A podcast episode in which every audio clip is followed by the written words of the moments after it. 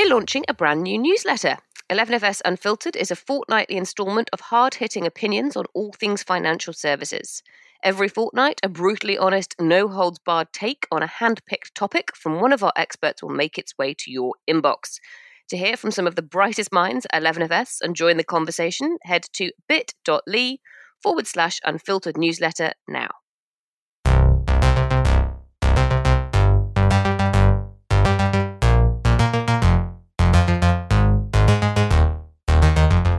From 11FS, this is FinTech Insider News. Today, we bring you a busy week for Marcus on both sides of the Atlantic. Tide expands into India as UBS bets big on Paytm, and Jamie Dimon is a very scared of FinTech. All this and much, much more on today's show.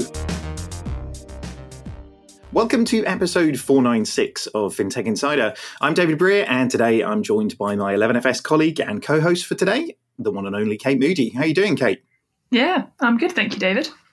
You sound in a, a very good mood today. Like uh, you're all chipper and stuff. You had a good good week in lockdown, eh? It's a it's a combination of things. So, firstly, my grandma's just got her COVID vaccine, so that's awesome.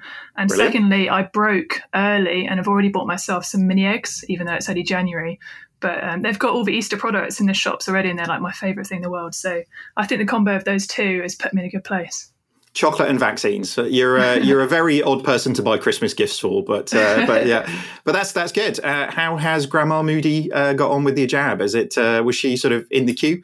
She's good. She had seven kids. Like nothing nothing bothers her anymore. So fine. That's good. Hardened, hardened, uh, uh, keep calm and carry on type vibe. I, I, like that. All right, guys. As of course, and as always, uh, we're going to be joined, albeit remotely these days, by some super duper awesome guests. And making a welcome return, we have Oliver Prill, the CEO of Tide. Welcome back, Oliver. How are you doing? Yeah, great to be back. Doing very well. Uh, reflecting on almost a year of COVID, but I'm sure we're going to come to that scary, isn't it? Like time flies when you're not doing much in your house, doesn't it? But uh, but yeah, we'll uh, we'll definitely be touching on that as uh, as we go down. I'm i sure. think this will go down as one of the biggest discontinuities, by the way. Anyway, we'll, we'll, probably at some stage return to that, but I think with hindsight, we'll look very differently at this this period. I'm sure. I'm sure. Hindsight is always a lovely thing, isn't it? Uh, and making his FinTech Insider debut, we have Tosin Agbabiaka, who is an early stage investor at Octopus Ventures. Welcome to the show. How are you doing? I'm doing well. I'm I'm similarly reflecting on COVID, but I think I've been doing that for about 11 months now, and I'm kind of tired of reflecting. I kind of want to just jump into the post-COVID world. Well, that's the thing. It's lovely to reflect on it when it's buggered off, isn't it? And we can get on with our lives. But uh, but sadly, we're still in it, so uh, we'll uh, we'll reflect on it later anyway. But can you tell us a little bit more about Octopus for anybody who doesn't know? Of course. So Octopus is a C to Series B primarily, um, early stage fund. We invest in you know pioneers that are creating new innovations and what we call um, basically market creators within the futures of money, health, deep tech, and consumer. And so businesses in those spaces, early stage businesses, we get really excited about investing in. I, I spend more of my time in the future of money team. And so I look at fintech, insurtech, regtech, everything around that space more so than anything else. Very good. Oh, well, there's lots of fun and interesting things happening in that space right now. So you must be a, a pretty busy man. Oh, yeah. I mean, I'm busy. You're busy. We're all busy in our homes. Indeed.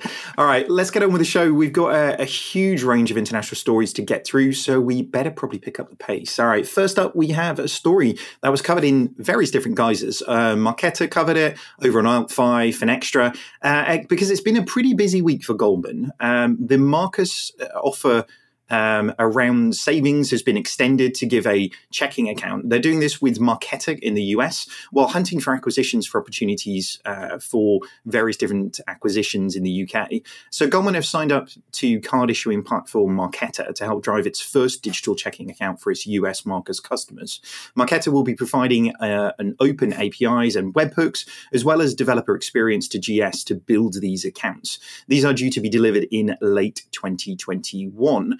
Meanwhile, if that wasn't enough, then in the UK, Goldman is now looking to make acquisitions to strengthen Marcus. It's also been said that whatever deal Goldman was looking at to make would not involve branches because of increased digital activity during the pandemic. Since launching in the UK 2018, Marcus has welcomed over 500,000 UK customers who've deposited more than 21 billion in its savings accounts. Uh, in their final announcement for this week, GS has also agreed a partnership with MasterCard and GM, General Motors, for a co branded rewards based credit cards. So, I mean, Goldman have been on a bit of a tear on this one, but maybe starting on the on the first part of this, the the announcement and the partnership with Marqeta, we're actually lucky enough to talk to Vidya Peters, the CMO of Marqeta, to hear a little bit more about that. So let's hear from her now. Marqeta is thrilled to announce that we have been chosen by Goldman Sachs to power Marcus, its global digital bank built for digitally savvy customers. Our modern card issuing platform powers innovation for some of the innovative brands that you already use and love. For example, we've helped Square make Cash App one of the most widely used digital banking products in America, and supported companies like DoorDash and Affirm grow from commerce disruptors into major public market forces. Goldman Sachs saw Marqeta's modern card issuing platform as the best way to bring its vision to life. It will leverage Marqeta's open APIs and webhooks, as well as our cutting edge developer experience to power a truly modern and personalized banking experience. Alongside our partnership with JP Morgan, which we announced just last year, Marqeta now partners with two of the five largest banks in the United States. To see major legacy institutions like these, see our track record helping trailblazing brands deliver new cards uh, to market, and trust that we can deliver for them at massive scale is a strong validation of our technology. And we couldn't be more excited to be partnering with Goldman Sachs and Marcus. Very good. I mean, big week for Goldman Sachs, Kate. Like uh, all round, these guys. I mean, since the, all of the investment in the Marcus platform and moving that forwards and acquiring a bunch, I mean, they they just seem to be really amping up the uh, the level of intensity. What, what, do you think to this one? Yeah, they're really uh, easing themselves back in after the Christmas break, aren't they? So, no, busy a busy week. I mean, it, the the Marqeta partnership makes a lot of sense. You know, I think Goldman actually invested in Marqeta a couple of years ago, so they've obviously been following them and their growth over the last few years. And Marqeta have obviously um, rolled out in quite a few different markets, so they've been on a bit of a roll. It's interesting, I think, to hear you know, in the clip you know, that Marqeta are now talking about this balance between their their bigger institutional level clients and those smaller fintechs that they've kind of helped grow. So it's a really interesting balance to see how they they juggle the two. What, what do you guys think, uh, Oliver? Um, Goldman Sachs going from strength to strength. Is this uh, is this the big incumbent organisation sort of really getting innovation and, and sort of fighting back a little bit with fintech? Yeah, I think this is the this is the interesting thing. Is Marqeta is doing well. I mean, they are a fantastic company, and you know that they're doing. They were selected probably didn't come as much of a surprise. I think the real the real th- takeaway, David, at least mine is is the one around Goldman, and you know where is Marcus heading? And I think it raises all sorts of interesting questions right? And what does it mean, especially in consumer banking, to be a challenger when suddenly, you know, the Marcus and maybe JP Morgan at some stage is coming in? How does that affect with some of the movements that you know, big tech is doing? And, and as far as Tide is concerned, that's one of the reasons why we're staying well away from consumer, right? Uh, that in consumer, you have very, very different dynamics to small business banking. And you have some extraordinary dynamics going. I think the jury is out where this whole thing will be heading you know, uh, who will win. Uh, but it's very clear that Goldman is determined to make quite a push in on. I mean, when you've got um, such a gigantic balance sheet and you're looking for interesting things to do with it, then I mean, Goldman are in such a interesting space, aren't they, to to make multiple bets in this space? I mean, what what about that second part of this story? I mean, where uh, you know Goldman are, are, looking to make UK acquisitions, you know, where and and I guess they're not wanting to. Um, really sort of uh, play, you know, rumor mill too much. But people have been sort of putting two and two together here with the departure of Tom Blomfield at Monzo. Uh, you know, is, is there an angle here? I can't see Revolut selling. I can't see Starling with Anne, uh, you know, publicly saying that is not her end game right now. That would only really leave Monzo as the the the one that somebody would be looking to acquire. And with you know Goldman Sachs's balance sheet, is that out of the question? Do you think, Kate? Uh, I hadn't actually thought about it that way until you said it, but yeah, now now you kind of put it that way. Um, yeah, I can I can see it making sense. I was thinking, you know, when when they were saying that they wanted to make an acquisition in the UK, you were sort of thinking, well, is that going to be in the savings space? Because it sounds like they've already kind of hit the hit the maximum in terms of what they can take on from their customers in terms of ring fencing commitments. So yeah, you sort of wondered where they were going to go next. But given that they've said that their intention is to build the leading digital consumer bank, obviously, you know, I think we'll come on to it later in the show, but Monzo are really leading the charge in terms of consumer experience at the moment and delivering that digitally. So yeah, again, I don't want to rumour mill either, but um, yeah, I can I can see that making sense. Mm.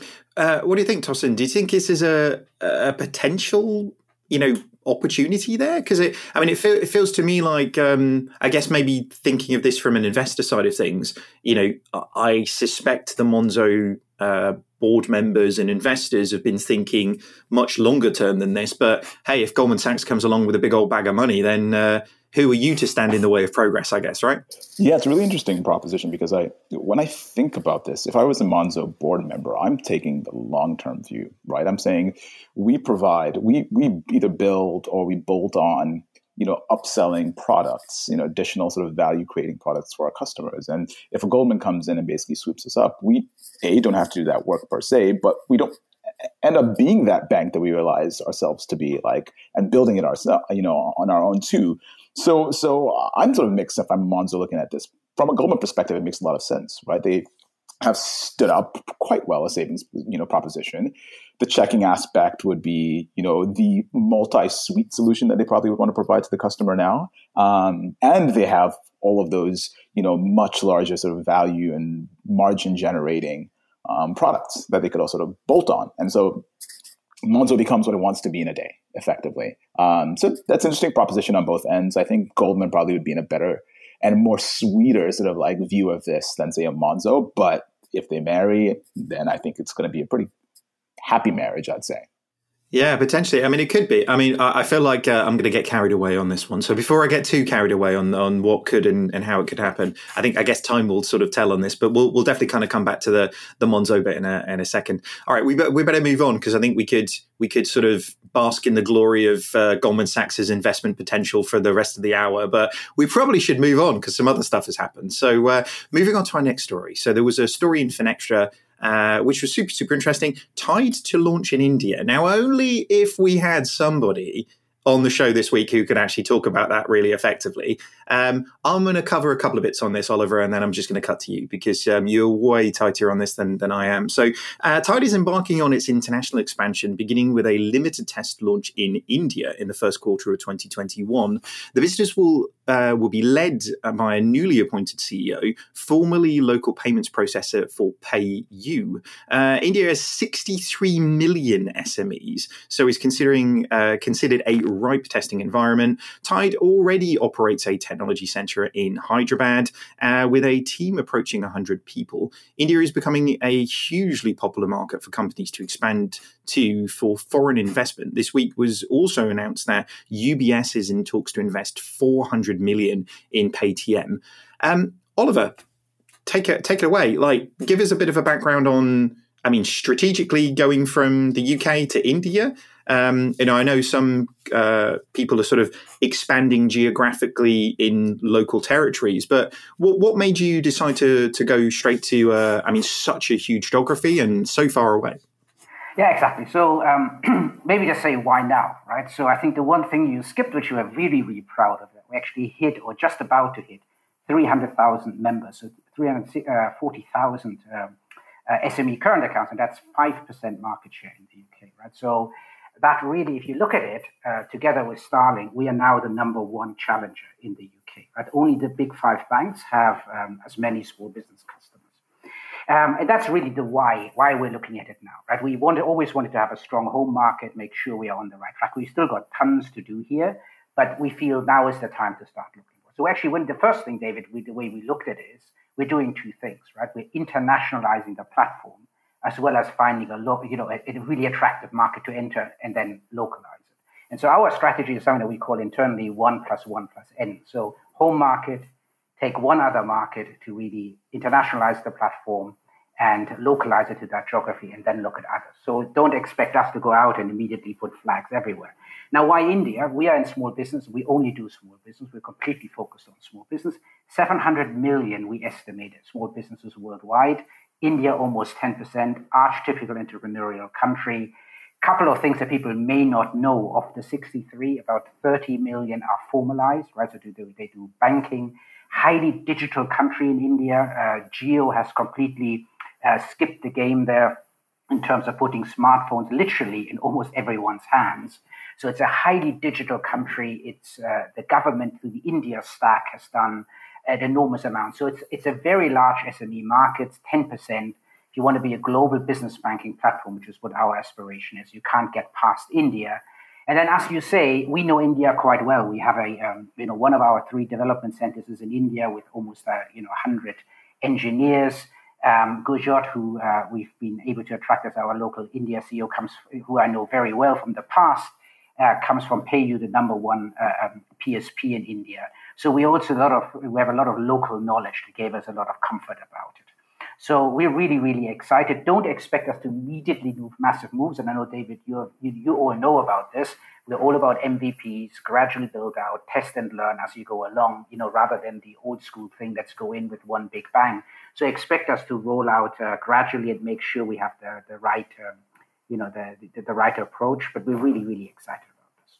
Well, that's great. I mean, having perfected what you've done for the UK market, and like you say, you've got the product to a, a level where it's solving multiple problems for your consumers in the UK. Scale is then always the thing, isn't it? And uh, uh, there ain't no scale like India. Like it's a, I, I used to work for Infosys. So I spent a lot of time over in uh, Bangalore, and uh, you know the the entrepreneurial spirit in the Indian market is huge. So you know the the type of customers that you're aiming at for Tide uh, it is a it is a really good fit. It on first on first glance, it feels like a uh, a big leap from the UK to India, but as you say, from a a fit for the product that you've got and the type of customer that you're going after, it's uh, it's an absolute perfect fit. So absolutely, and you know, for us, it's really about large because we, are a horizontal platform, right? So for us to make the thing work, we're interested in large geographies uh, you know, and that is a lot more important than maybe the adjacency game. That if you are very front end focused, you know, consumer brand, that may be more for you. But but in, in small business, you're completely right. Seventy percent of the functionality we have uh, is transferable in our estimate, and so uh, you're completely right. There are enormous economies of scale uh, to be leveraged. It's interesting, isn't it? I mean, uh, I guess um, some people in the market might expect you to uh, expand out to meet bigger, almost corporate banking. But actually, I really like the fact that what you've done is you've gone, look, we're smashing it in one particular uh, customer segment. Now, how do we find more of those customers across the globe? Um, and that, that for me is when you've made good investments in technology, good investments in the, the product and the understanding, it's finding customers that look like these customers. And, you know, why not start with a gigantic geo when you do it as well? And you're so right, right? And I know you guys have uh, had various, uh, you know, with Metal and others sort of supported that. The biggest mistake in SME is to think it, they're all the same and that mid-sized companies are the same as micro and small businesses. I mean, that's like 101 error, and anyone that's really worked in the sector knows that. So, yeah, I'm sure there are interesting mid-sized market models in the UK, but they're not for Tide, right? I mean, for us, we're really in the micro, uh, small business segment, serving, you know, you know, on a very large scale entrepreneurs and their trusted lieutenants to you know make finance and admin easier. So uh, we'll stick very much to that.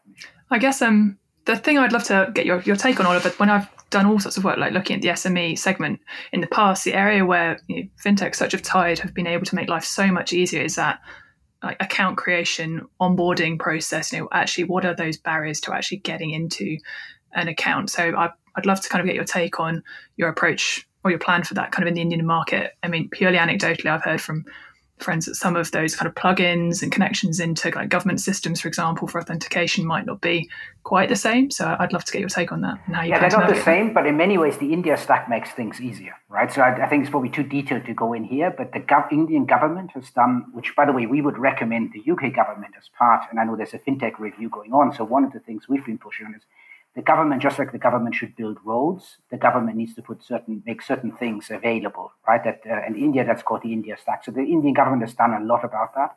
Similar to the UK, that mid, that smaller micro segment is very underserved, and there are real trends why these businesses want to formalize, right? They they want to have access to credit in the digital world.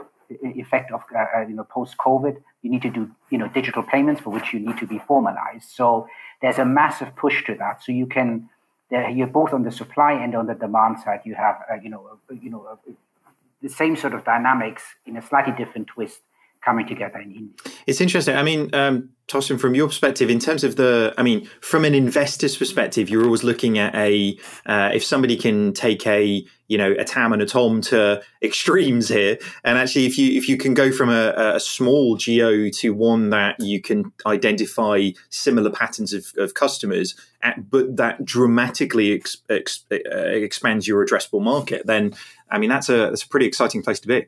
Yeah, it really is. And I think what's so interesting about this is, in some ways, what Oliver is doing or what Tide is doing is like it's an infrastructure play of sorts. Um, and what I mean by that is that the SME landscape in India is vast, as you know, as we've mentioned, as Oliver mentioned, right? And there's so many SMEs, many of which are not part of sort of the digital fintech economy don't have access to the means by which they can get so digital credit solutions, et cetera, et cetera. If you bank them, if you create a digital presence for a lot of these players, that is injecting them into an ecosystem. That is lowering the CAC, quote unquote, for fintechs that will eventually come and sell to them in a variety of ways, right?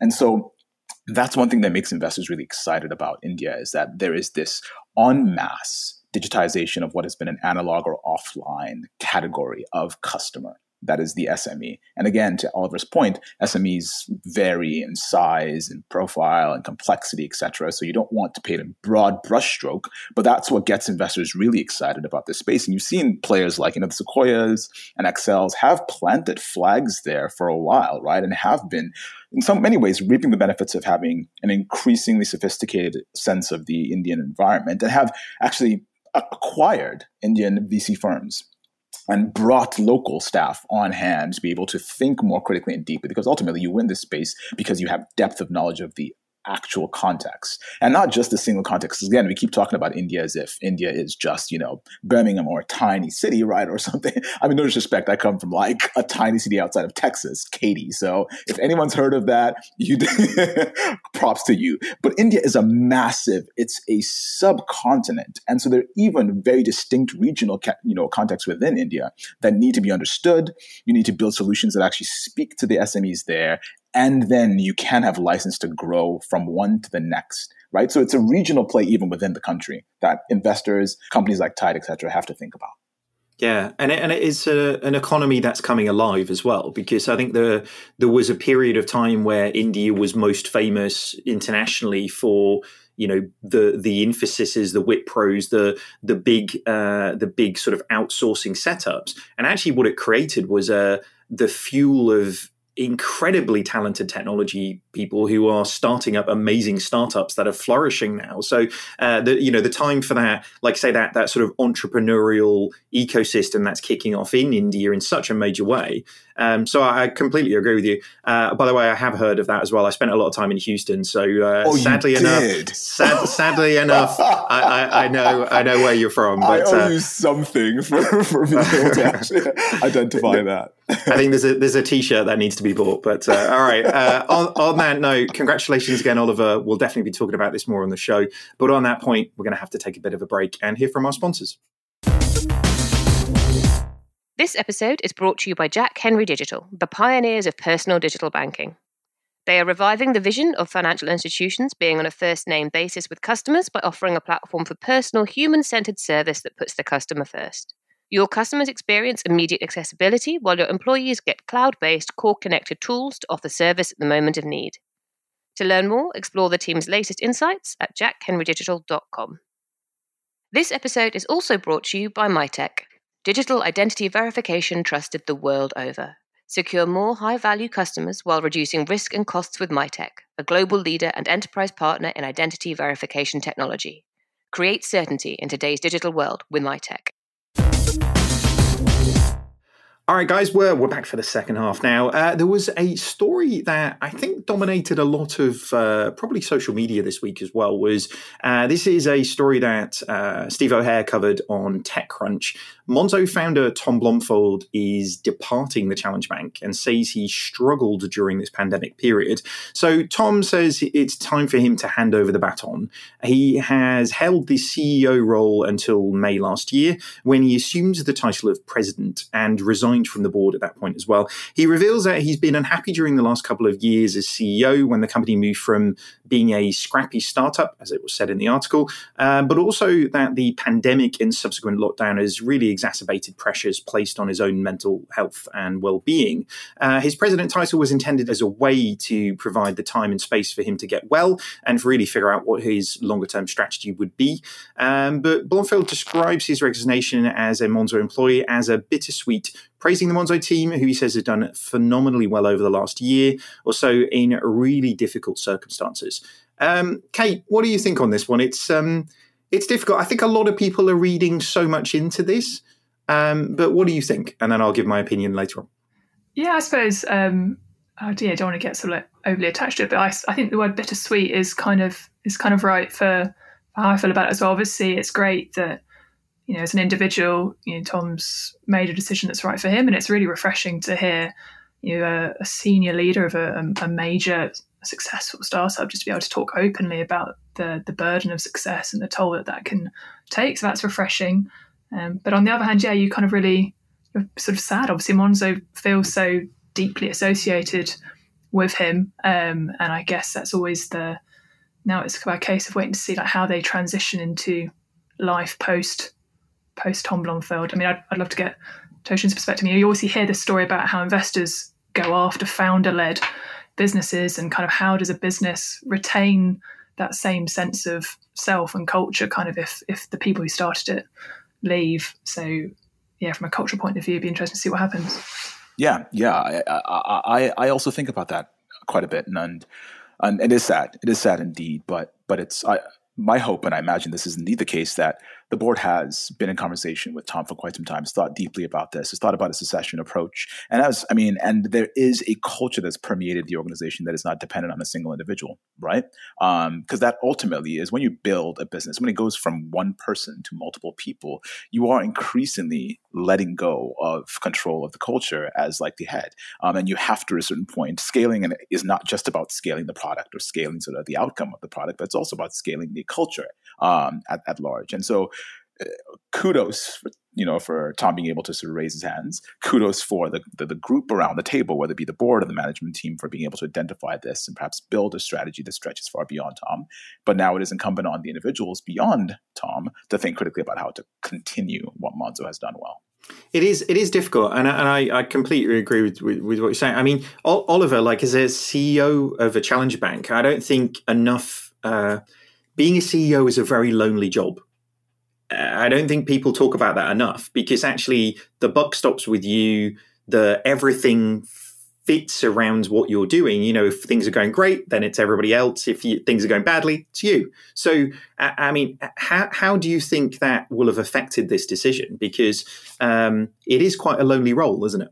Yeah, absolutely. So first of all, you know, I don't want to read into Tom's motives and so on. The only thing I would maybe start out in saying is I have really high respect that he's always spoke very openly, right, about you know mental health and you know that sort of, which I think is a real, real strength. And secondly, you know, in all of this, we should always remember, you know, some of the legacy he leaves behind, which to me is that he's built one of the very few true brands in financial services, right? Um, with Monzo, you know, we, we could probably completely sidetrack the conversation. What is a brand? But to me, Monzo is one of the very few that in financial services. And so that's maybe to start off. To answer your question, yes, absolutely. I mean, it can be. I think you can do certain things. So, it, you know, in the end, you're the CEO, and in part, that's your job, right? Uh, but there's another. There are various ways to mitigate around it. So, one is, I think you can build a strong team of executives. So that's, for example, how I do it. You know, I do have a very, very trusted relationship. We spend a lot of time to make sure that's not political. Everyone works together, and you know, we can share openly perspectives and share the, the weight and the pressures that you know we all are under from time to time. Uh, and I think a good leader, by the way, also means when there are successes that you share that with the team rather than you know self-acclaim that. So I think it goes both ways. I think that's one thing. The other thing that sort of I read through a little bit in there, but maybe I'm reading too much, is you know, we are all so busy. When we talk about work-life balance, and those no no disrespect to investors, but investors will always tell you take the time you want, blah blah blah. In the end, you, you know, you know, being the CEO means a lot of time commitment to the company. And so the way I look at it is, um, you know, choose the stage of what you do. Almost your work has to be part of your, you know, your enjoyment, your entertainment, you like. And if it becomes painful, then you probably shouldn't. And that's where I think is the greatest strength from what I read what Tom said. He no longer had fun in it. And that's probably the time when I also would move on from time. If I if I'm tied, if I no longer enjoyed it, it doesn't really matter what compensation, what upside is there.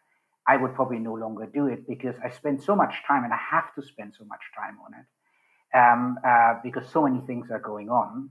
Um, uh, uh, you know, it has to be part of what I enjoy, right?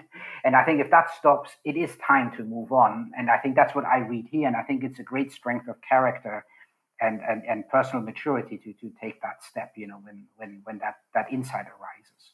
And by the way, we have that very often in the company as well. When we scale, someone that had a job, you know, the company had just moved on, it scaled past them.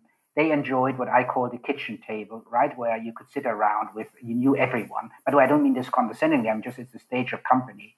Um, and the company moves on. And then sometimes it's the right thing to say, this is no longer for me. And, you know, these people should leave with pride and they should be recognized for what they've done rather than seen as someone that didn't make it or something like that. It's just different people enjoy different things, and we work in too intensive a world um, that it's uh, not just it's just not worth sticking around if it's no longer. Yeah, I, re- I really do believe in that. I think the if you don't enjoy the journey of the thing that you're doing, then you the the result is never going to be big enough in terms of where you really sort of get to. So if Tom, I mean, and actually, I mean, his experience with GoCardless before uh, before Monzo as well. if he loves that first, you know, three years, a blank sheet of paper, making something from nothing, and getting it to a really great stage, it's a great level of self awareness to be able to go, this is what I'm awesome at. This is what I think other people are better at. And, you know, TS coming into uh, to Monzo, huge amount of experience at that scale, huge amount of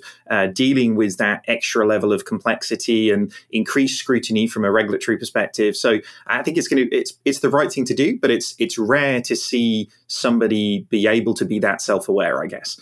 Yeah, and I think the one thing that's really important that um, that to some extent determines how this is taken by the public or by us sitting around a table is the performance of the business at the point at which the person makes the departure. And I'll make an analogy that might seem out left field, but it actually isn't. So, similarly, in this week, there's a lot of conversation about a basketball player called Kyrie Irving, who plays for the Brooklyn Nets, who decided just after, you know, for a few weeks he didn't want to play. He wanted to take some time off.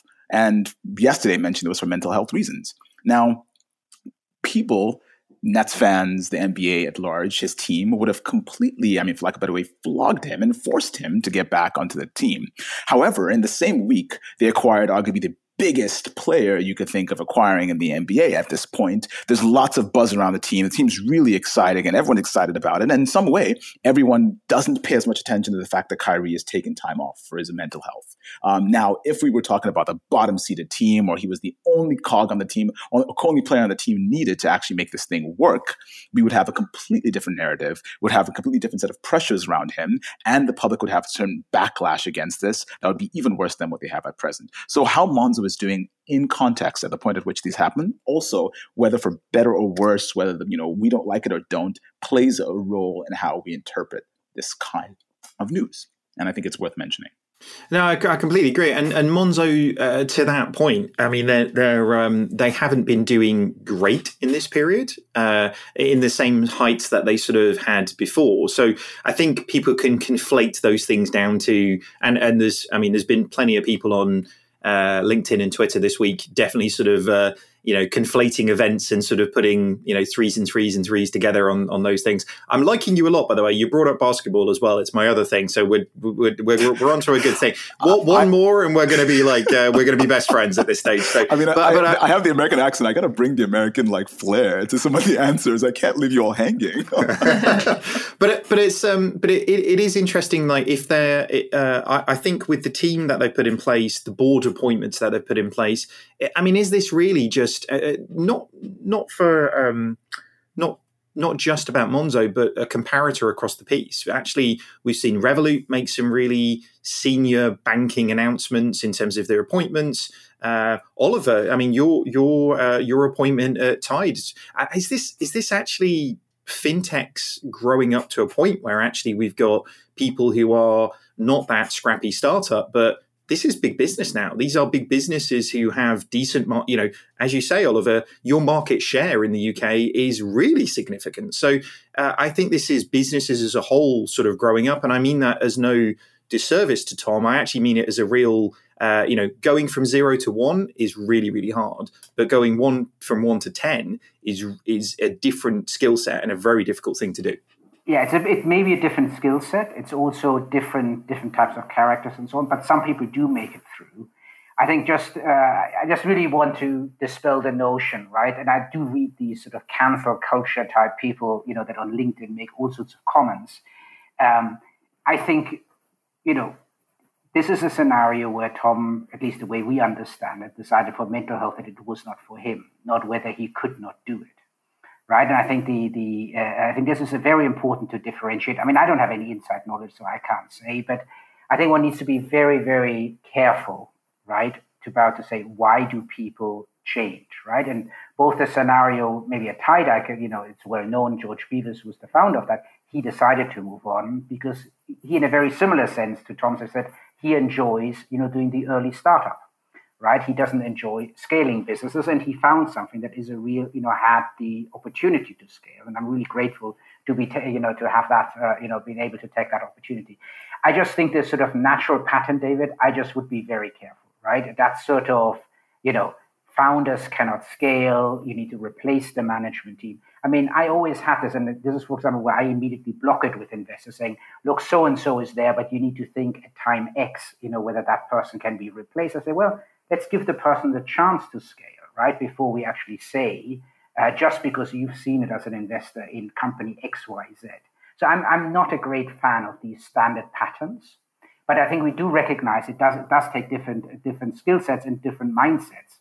And therefore, a certain proportion of founders will move along. I think in the US, by the way, you can give counter examples, right? Jack Dorsey, if you want, you know, Stripe, if you look at them uh, very different examples where people scale them. Uh, Facebook maybe at a stage, and you, you, have models like Sandberg coming in, you know, as a as a CEO. So I think there's a variety of models, and I like what Tosin was saying in the beginning. It's really for the board uh, to come in and sort of have a sensible discussion of how does the entire executive team look.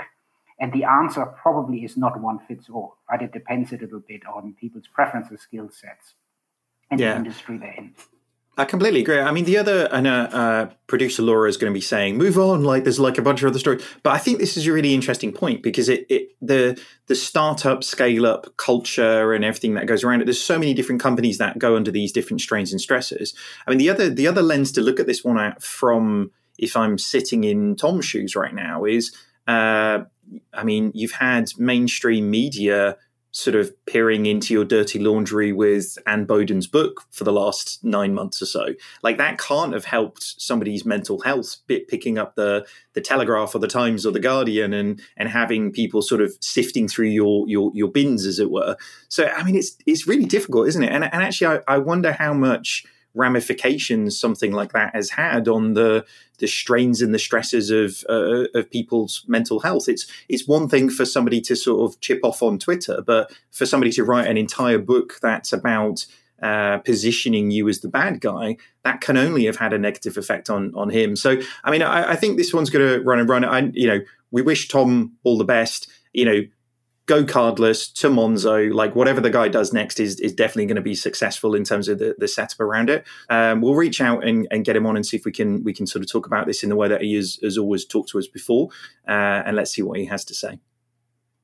All right, moving on. Uh, the next story that we have is over in the Financial Times. So this is Grab Financial Services arm raises $300 million.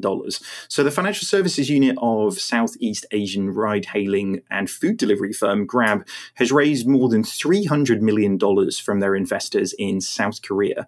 Uh, Grab said in a statement on Thursday, uh, the first external funding specifically for its financial services arm. So Grab has said that its cash injection followed by a 40% year on year rise in revenue for 2020. Grab has rapidly developed uh, since its inception as a taxi booking app and now looking to evolve into a all purpose offering that gives a, a wide range of services. The funding will be used to expand Grab's financial services offering and to a more affordable, convenient, and transparent level of financial solutions. Uh, Kate, what do you think on this one? It's interesting. Everything that comes sort of out of Asia is like it does it's like a Swiss Army knife on steroids, right? it's the the sort of mother app of all mother apps, and and Grab, you know, starting in that sort of Uber um, transportation side has rapidly pivoted that into uh, really using that really big community and distribution to all sorts of different benefits. So, what do you think? Yeah, it's um it's great to see them being able to get the raise specifically for the financial part of the business. I think my understanding is that it's probably mainly going to be channeled into the the new digital bank in Singapore. So they kind of got that that license approval for the the new digital licenses. I think towards the tail end of of last year. So it's exciting to see them grow, not just in terms of you know, the, the sectors and spaces that they reach into, but also you know continue to grow across different markets in in that part of the world. So super ambitious company. You know, we've we've had some interactions with them. They're, they're super smart, super switched on, um, and I think yeah, as you say, it's a totally different proposition in, in Asia in terms of consumers' willingness to create hubs for their for their financial lives to kind of see the benefits of the connections between your money and your food and your, your transport. Um, we haven't quite got there in, in Western markets yet. You know, maybe that's maybe that's where Goldman's hoping to get to longer term. We'll find out. But um, yeah, it's, it's exciting. It does seem with uh, I mean with the rise of sort of BaaS plays like more broadly, more people getting into financial services though that are not really financial services players is is kind of playing out across the globe, isn't it? I mean, I, I even just this year I've been approached by a number of car manufacturers or you know anybody who has a really significant community that actually can pivot that into the benefit around financial services. So, I mean, I mean, Oliver, like uh, the partnership potential for for having great rails from a financial services perspective into non-financial services players that that seems really significant. I mean I, I, don't want you to expose your strategy live on air or anything but like it feels like that for me partnerships in that space seem like a huge opportunity. Yeah so i think here comes our thesis right? So financial services do not exist in isolation right? They're always there for a purpose maybe with the exception of pensions and so on which has a huge time lag before you spend it in general, financial services are here and now, and they're linked to something that is non-financial services. So in consumer, we call this a type, by the way, connectivity chains. So our thesis is in consumer, these connectivity chains run very much into the world of the uh, you know big tech or the ride service, right? I have my Google Maps. I'm in the store. I need to pay with Google Pay, right? That's a connectivity chain that goes through that natural link or you know pay now, pay uh, buy now, pay later you know, uh, I'm in the e-commerce store, I want to pay. But it's always linked to real life event. In small business, uh, these these connectivity chains tend to run around financial admin tools. I write an in, you know, I write an invoice. I need to factor the invoice. I need to pay the invoice. I need to, you know, payroll the same thing. And that's why Tide's thesis, this actually hits it very, very hard, is we are focusing on these connectivities in small businesses and solving for the connectivity which is, runs around finance and admin in small business. We strongly believe in consumer uh, that it is always linked to real life events, these connectivity chains. And therefore, we actually think, I think when we come later to the quote, you know, I bite my tongue until you say that. If you are in consumer banking, I think your biggest threat doesn't come from other fintechs. It actually comes from uh, people that control these other components of the connectivity chain. So Google controlling Google Maps, right? The ride sharing app, controlling, especially in an environment where wallets and other things are not there. Uh, you know, sometimes it's called embedded finance. Um, I think that is something that is huge, will be hugely prevalent. And it means as a strategy in consumer, in my mind, the sort of play of a embedded finance provider, a Klarna that provides financial services to be embedded in, right, or banking as a service provider. I think those are uh, people that will benefit from it. If you are a customer facing consumer fintech, I think it is probably worth you know reflecting how your connectivity chains, right? How you will survive when big tech or you know big right, if that's the equivalent, right, gets into and, and starts leveraging their connectivity chain. And that's why we we just think the dynamics are completely different between small business and consumer. Uh, but that's one of the reasons why we stay well away away from consumer. That the, these there are players with real competitive advantages in this space. Yeah, it's interesting, isn't it? It becomes that sort of playoff between manufacturing and distribution, doesn't it? Playing out really in financial services. You've got the financial services controlling manufacturing of financial instruments that are heavily regulated and in- independently regulated. And then you've got other organizations controlling distribution, whether it, like you say, if it's a, uh, I mean, PayPal was successful because it was the button close enough to the checkout. Uh, you know, uh, Klarna has been infinitely successful because of the same thing. Uh, and actually, that that that map between distribution against a community that you've got or uh, production of the the product to the instrument in itself. And I guess in in Grab sense, what we're seeing them doing is going, look, we've got loads of customers. Like, how do we monetize backwards from that? Um, and and actually, almost the the ease. Uh, you know, I say ease. Uh, you know, good people of Grab, if you're listening, I know that's not been easy filling in all of those application forms for the bank in Singapore.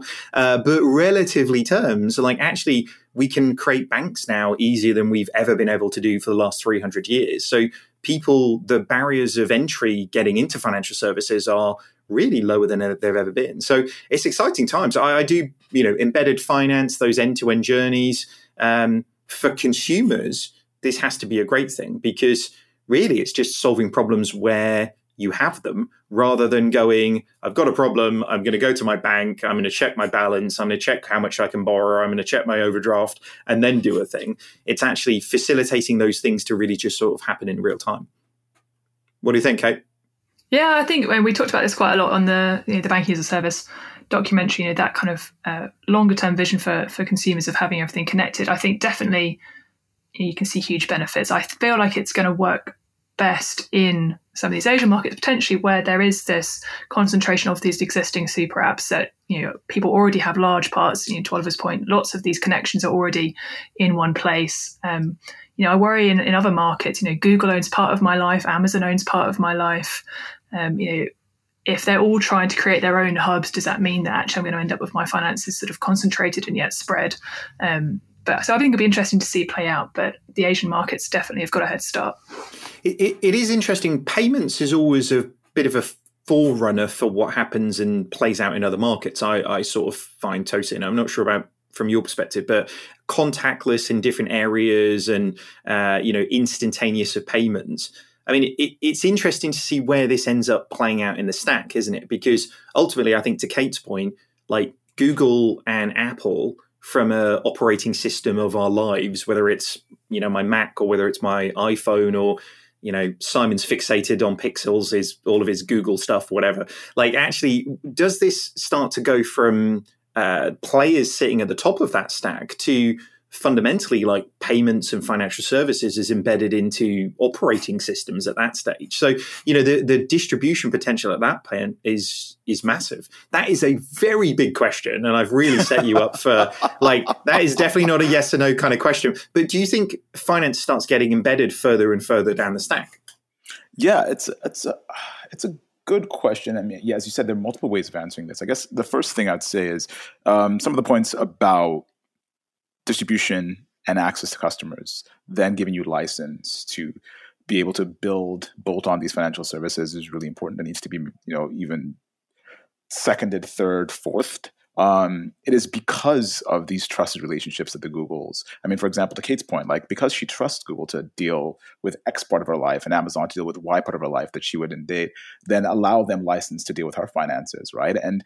um, the thing is, we have and trusted a variety of different services here. Whereas in some markets, I mean, I can speak perhaps more about the African um, market than I could about the Southeast Asian market. But in that context, there aren't a lot of platforms that you would sort of trust and trust with your financial details. When there's one that you can trust with your you know, rideshare um, provision or etc. Right, that gives it license to creep into other aspects of your of your life, including so your financial services and payments. Of course, is as you pointed out, David, like it's the first um, sort of it's a, it's a first application of, of, of, financial services that makes sense beyond the provision of a particular service, right? Because you have to pay for the service as a means of getting licensed to use it.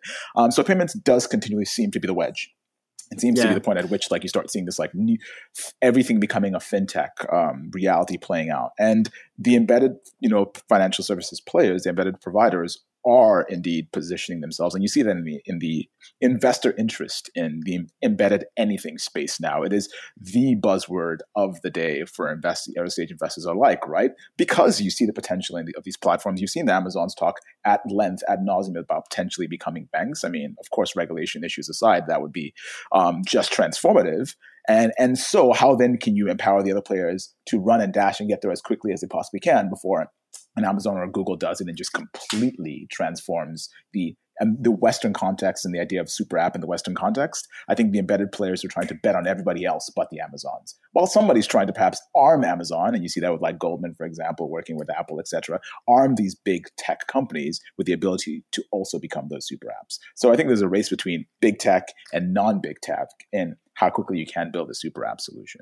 Agree. Yeah, it is interesting. I mean, personally, I, I think at this stage, I, I trust Amazon with I mean, I'd let them look after my kids. Do you know I mean? Like, I, I trust them so deeply that actually everything is is there in terms of that side Your kids will hit so, that Prime button like every single day. You will have just groceries for days if you have that. It is scarily they already are. Yeah, uh, but uh, but but I think it's I think it's interesting. And, and talking of PayPal, as I, as I was a second ago, actually, the next story, moving on on to a story that we saw in Finextra. So PayPal has now taken full ownership of Chinese payments company GoPay. So PayPal has taken complete ownership of GoPay, making it the first foreign firm to have 100% control of a Chinese platform. So this is really interesting. I mean, we've seen a lot of uh, Chinese uh, companies looking to invest in uh, American organizations uh, and had uh, i mean this might change. We haven't mentioned it yet. There's been a change of president in america but with that change of, uh, of president in america might come a different sort of mentality about that that type of investment. But obviously clearly from the other way round then paypal you know real uh, you know true uh, American success of the early phase of of what financial services disruption really was. Um, so GoPay holds a payment business license, meaning that PayPal becomes the first foreign company to enter the Chinese market uh, for about two years after Beijing promised to open up a little bit. So PayPal bought seventy percent uh, in uh, Guofubao, probably pronouncing that wrong, uh, Information Technology Code, which has now become into GoPay in 2019 and has now bought it outright. Um, this is super interesting. That sort of, I mean, PayPal have been an interesting company for a long time, Kate, but feels like they sort of they sort of moved really corporate and then have really pushed themselves to kind of break out and be more innovative again. Um, what do you make of this one? Is this a is this a good sort of play from a going from the US to a, a Chinese market? Yeah, I think maybe, maybe even you know just a couple of years ago it was almost a little bit fashionable in fintech to sort of mock PayPal a little bit as sort of the, old fuddy duddy that you know had got a bit too stale and had kind of lost lost a bit of its mojo. But yeah, it definitely as you say, seems to have, have caught back up. And, and when, we did our, our study in the US, looking at kind of the relationships between SMBs and, and kind of different players in the space, you know, PayPal was huge. You know, still kind of having huge relevance for um, US consumers in all sorts of different sectors. So, yeah, I think it's. I'm, I'm, mainly interested in this story from the angle we talked about in the previous show. I think the clampdown of the Chinese government on on Ant Group and Jack Ma, and obviously, kind of, I'm really interested in the sort of dynamics of this from a political point of view. You know, is it something that um, the Chinese regulators will allow to flourish? Actually, is it almost kind of now positive for them to have uh, a large American company kind of coming in and disrupting some of these local companies that might have been growing too fast and, and becoming too dominant? So um, I think exciting for PayPal. It'll be interesting to see how they handle that that Chinese uh, environment, um, especially you know, in that payment space where there are such established local players that have been so successful, pending government intervention, I guess. Yeah, it is. It is interesting. I mean, lot, PayPal doesn't get the props that I think it really. I mean, it, a lot of people forget Elon Musk was like the biggest part of the shareholder when they sold PayPal. Like, um, and I guess back to our point earlier on around something like a Monzo. Like PayPal has expanded and expanded and done really well, maintaining its market share and now expanding into other markets. Just when the founders leave to I don't know, build spaceships to go to Mars like Elon did, then it doesn't mean that the organization is not going to be successful. So there is opportunities for these companies to um, keep growing and growing. You mentioned Jack Ma there, Katie, as well. Uh, we can confirm he has been located, has made a public appearance now. Uh, he's not disappeared completely off the planet, as uh, further uh, a future uh, was uh, worried about a little bit, but he has been found and seems to be well, which is good. I'm very pleased. Yeah, it's worrying. Worrying when a billionaire, sort of, you know, real big important founder just disappears for a couple of months. But I'm sure we'll figure out what happened in that shortly. All right, we're going to have to move on, on I'm afraid, because there's a, not much time uh, left to, to sort of run through a bunch of things. And there's a bunch of other stories that were super, super important this week, but we're not going to get the chance to, to cover in, in full. Um, why don't we get into that now then? So, Kate, do you want to take the first one of these? Yeah, sure. So first up, um, story from the FCA. So the FCA have published their performance scorecard of comparison metrics for personal current accounts in the UK. So they provide two independent league tables that show customers um, of the 19 largest personal current account providers and how those rank on overall quality of services and online and mobile banking services. The purpose is to make it easier for customers to choose their providers. Coming in at the top on both overall service quality and online mobile banking services are Monzo and Starling, with First Direct, Metro Bank, Nationwide, and Barclays just behind. However, sadly, scoring lowest on the overall services category, we have Tesco Bank with RBS, Clydesdale Bank, and TSB also towards the bottom.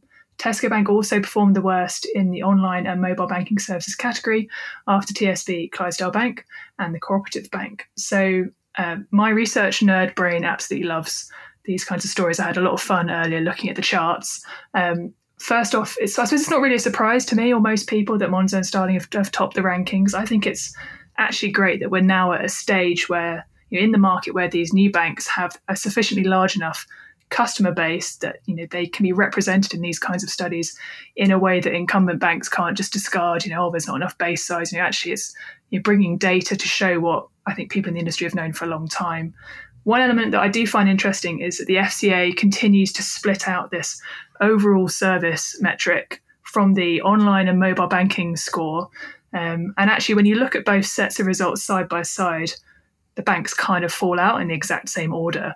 So um, really to me that just reinforces that customers are increasingly expecting service to be delivered through online or mobile channels and having a good branch network or a you know not especially rubbish telephone offering is not going to save you if your digital offering isn't up to scratch. So congrats to monzo and starling. Um, but yeah tsb in particular i think i mean obviously tesco bank did the worst but tsb in particular seem to be consistently low. So they, they obviously need to sort themselves out yeah, I think it's so interesting this ranking. I mean, First Direct has obviously been the the sort of uh, uh, bar setter for such a long period of time in the UK market, hasn't it? And has sort of fallen to. I feel like we're doing top of the pops here, but fallen to third in the in the charts. Um, but I guess the thing when you look at those models, actually, if Monzo doubles customers, the operating uh, cost of that function doesn't double in the same way as if you've got a predominantly service based on a call center setup. If you double the customers as first direct, you have to double the call center capability as well. So actually, the the model uh, that we've set up, and almost the point that we're at in the development of the, the you know the fintech challenges, is infinitely more scalable uh, than the the organizations from an incumbent perspective. So, I mean, this in five years is going to be fascinating. If, uh, if like you say, Kate, the uh, the the graphs aren't uh, giving us um, something interesting to be reading now. All right. Uh, next up, we had a UK government vote down bill to regulate buy now, pay later firms. Uh, although 265 MPs backed the amendment, it was easily defeated as 355 members voted against regulating buy now, pay later under the FCA. According to the research from Credit Karma, a quarter of Brits used buy now, pay later services to fund Christmas shopping, setting up a 2.3 billion bill. The FCA is conducting a review into buy now pay later firms, but some MPs worry that the lengthy process could push regulation out by 18 months, leaving consumers drowning in debt during the economic downturn. Ah, I mean, this is super interesting. Like, why was this even something that MPs needed to to vote on. Like I, I, really think we we need a we need to empower our regulator to make decisions around what is a financial instrument and what is not a financial instrument, not put it into the hands of people who don't really understand the subject matter in any way. So I mean, it, it feels like a um, uh, another slap in the face for democracy in a way that doesn't actually serve the people. Um, but hopefully, you know, with the inquiry and everything that the FCA are pushing along, we'll quickly get to a point where actually this is being pulled into line with making sure customers are being treated fairly in the way that every other financial product is as well. Over to you, Kate. Cool. Um, last up on these short ones. So, story over at Finextra, Capital One have been hit with a $390 million fine over egregious AML failures the Financial Crimes Enforcement Network, FinCEN, have been enforcing. So they've enforced a 390 million civil money penalty on Capital One for engaging what they have described as willful and negligent violations of the Bank Secrecy Act. This relates to the failure to file suspicious activity and currency transaction reports at Capital One's check cashing group. The violations occurred from at least 2008 through 2014 and caused millions of dollars in suspicious transactions to go unreported, including proceeds connected to organized crime, tax evasion, fraud, and other financial crimes.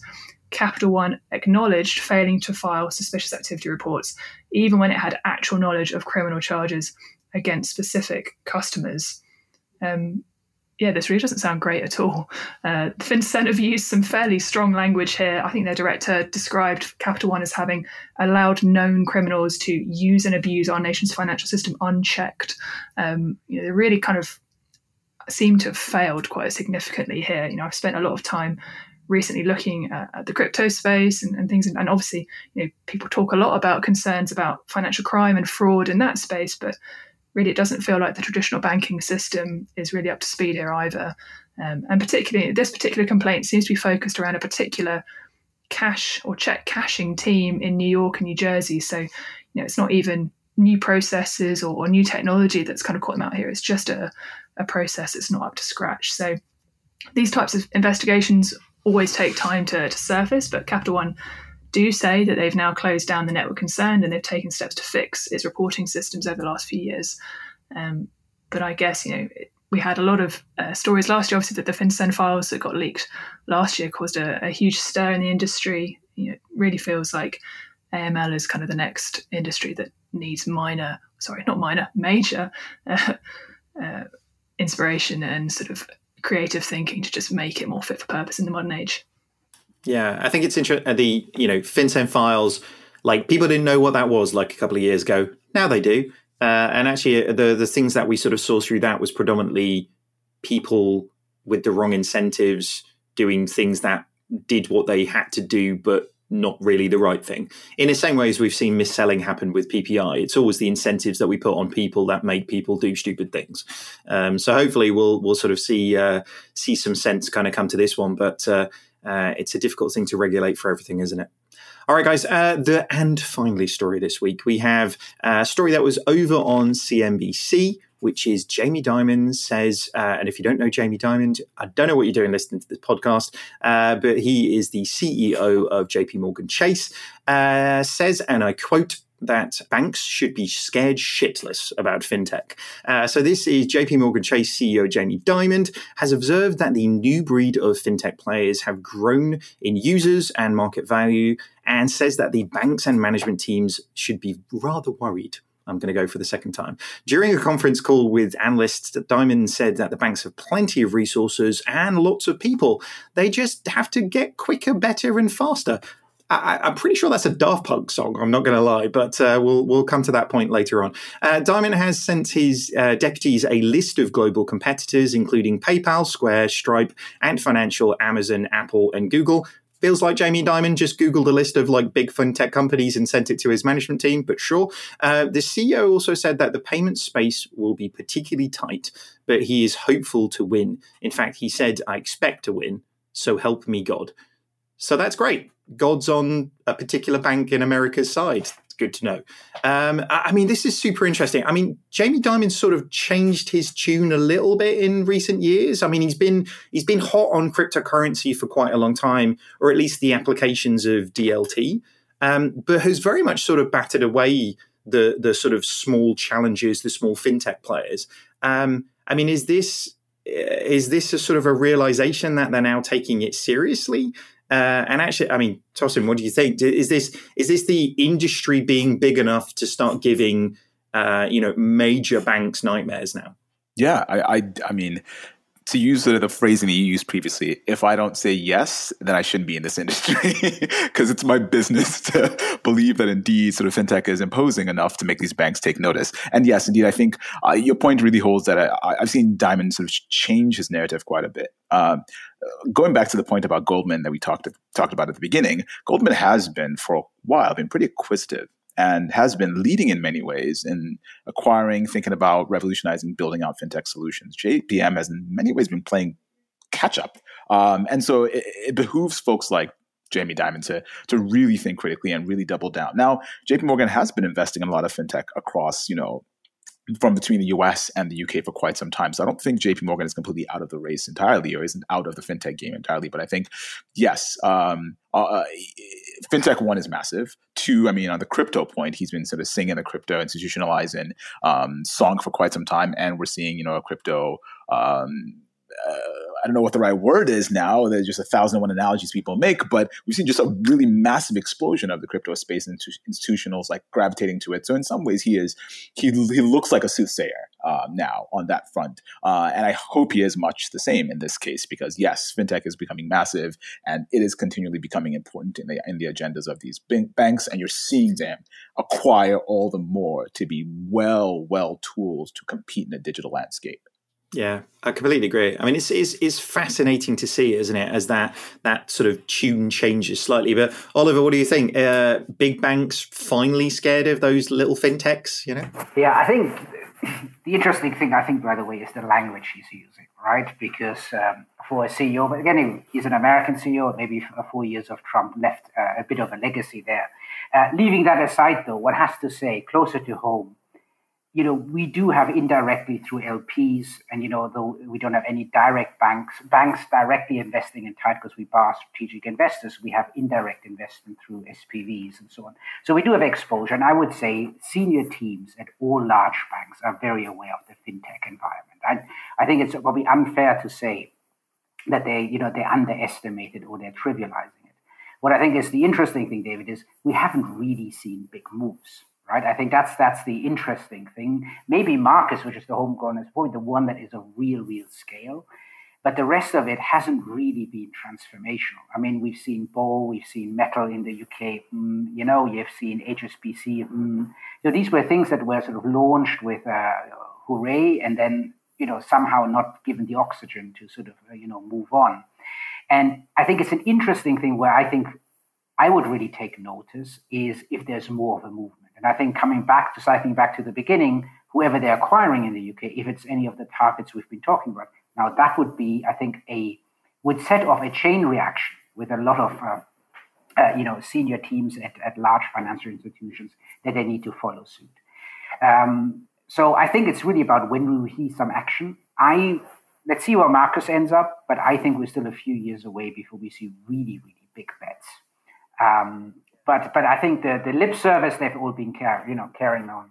I, I think it's I think it's so interesting that point, and and actually I I wonder I fear people look at you know if, if he's looking at Square and Stripe and Amazon and and going like these guys are being successful, like how do we emulate that success without sort of doubling and tripling down on the things that have made those organizations successful. Like, as anybody listening to this knows, like culture in startups are what is the exponential growth of success in those spaces. And actually, if you look, I mean, JP Morgan Chase invested in uh, uh, Finn.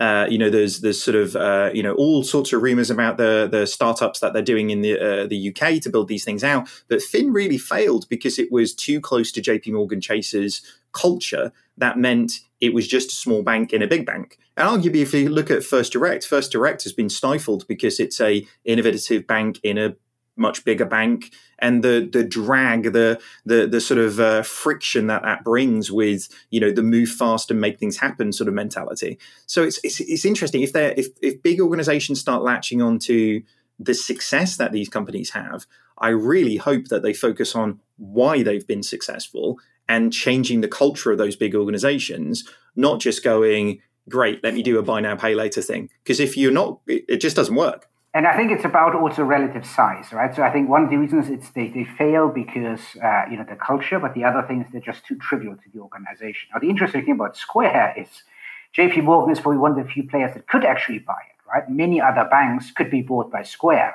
right? Or there would be a merger of equals. I mean, just look at the market capitalization, right? So I think the problem is often these plays, because they're hedged, are marginal add ons that make no difference to the bottom line or the financial dynamics or strategic positioning of the, the group overall. And I think the interesting thing is Marcus has been a really sizable play. It's not betting Goldman, but it is a significant bet. And I think only when we come into this territory that a bank uh, banking group truly takes a big bet then that's when it will get the management, the senior management attention, and maybe, David, to your point, the freedoms to actually then deliver uh, you know, if you're a marginal play within a big financial institution, it's really yeah. And it's uh, just to quickly piggyback off of Oliver's point for a second. If you, if you, I mean, I think you don't necessarily have to look even within the banking sector. You can look at other large financial institutions, right? I mean, this is going to be a. We're not going to go into this conversation, but with the sort of Visa and Plaid and the Visa Plaid sort of potential acquisition, it already tells you that these institutions are taking fintech seriously, and the size of these potential bets, which I mean, now we all see that Plaid potentially was significantly undervalued. The size of these bets are suggesting that this is no longer just a nice to have; it's a must have, right? And so there is movement in the space, and JP, you know, Jamie Dimon doesn't have to look at Goldman; he can just look at Visa and say, okay, these are credible threats, and we need to make moves, you know. And then to the last point about language. I think there's also a transformation. This is a culture thing too. I really like Oliver's point. I think it actually speaks to the culture point, which is that like banks are changing their dressing, changing the way they talk, the way they look, the way they walk, because you can't just adopt a fintech wearing a suit and think that it's going to become like you're going to become Monzo tomorrow. It's not going to happen, right? So you also have to personally and as an organization, need to transform the way you think and you approach the workplace and how you do business. And and I think they're taking notice, and Jamie Dimon is doing that. Whether he borrowed that from the 45th president or not, but at least he's doing something of that. I mean, Kate, like a CEO swearing is not something that's going to be shocking you, right? Uh, given uh, given the organization you work in, but um, but I mean, what do you what do you think on this? Uh, what do you think on this story? I, I, mean, how do you think this one will play out?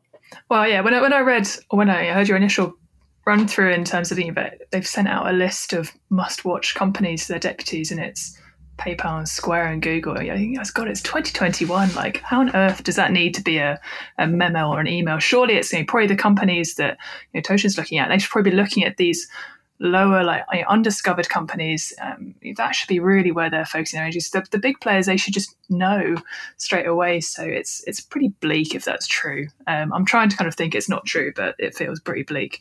And Kate, they actually yeah. are. Just a quick quick inside. They actually are right. I mean, these all of these banks have VC arms uh, and they're looking to invest in the small players. We're in conversation with all these banks when we're looking to invest in businesses, right? So some part of JP Morgan, some part of Goldman knows about these businesses. Now, does this go all the way to the top and does it become a strategic priority for the organization as a whole? That's the question. And whether those venture arms and the innovation centers have as much cachet to be part of the conversation about what the strategic vision of JP Morgan for the future is, is still the question to be had. Completely agree with that. Oh my goodness, that could be a whole nother podcast and a whole nother hour. But unfortunately, we're running out of time. So we'll have to get you guys back all to uh, talk about that at another point. Uh, that does wrap up the show for this week and wrap up the news this week. Thank you so much to our guests. Uh, Oliver, where can people find out a little bit more about you and the good work you're doing at Tide?